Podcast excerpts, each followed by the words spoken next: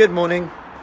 Just en route to our morning sessions and want to do a quick video to start your week just talking about what happened last week. So, three times I had warnings come up on my car for low tyre pressure. So, three times we I went to fill up the tyres as the tyre pressure was going down. It was only going down really slightly. So it wasn't like you know, really low, just ever so slightly. I thought, oh, I fill it up.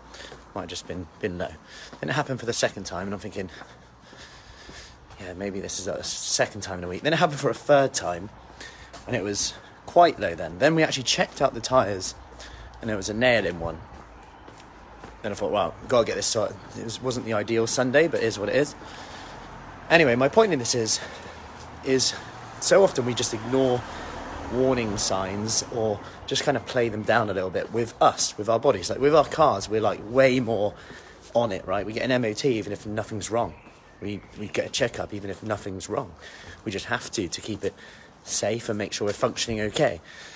But when it comes to us, we almost just wait, and, and I'm guilty of this too. We wait until we're burnt out, until we're really tired, until we're thinking, oh, enough is enough before we push through with that sugar hit to patch it, that another coffee, which then impacts our sleep, our deep sleep, that REM sleep where we recover, so we wake up not as refreshed as we'd like to be. All these things start to add up. My point is, in this week, if you ever feel a bit tired or a bit like low on energy, even if one time, two times, three times, just ask the question what would you say to a friend who came to you who was low on energy, a bit tired, and wanted to improve on that? What, what advice would you give to them? And then do that. Anyway, we're here. So, time to get ready. What a day. Another lovely day. Long may it continue. Make it a great day. Happy Monday, and I'll see you soon. Take care.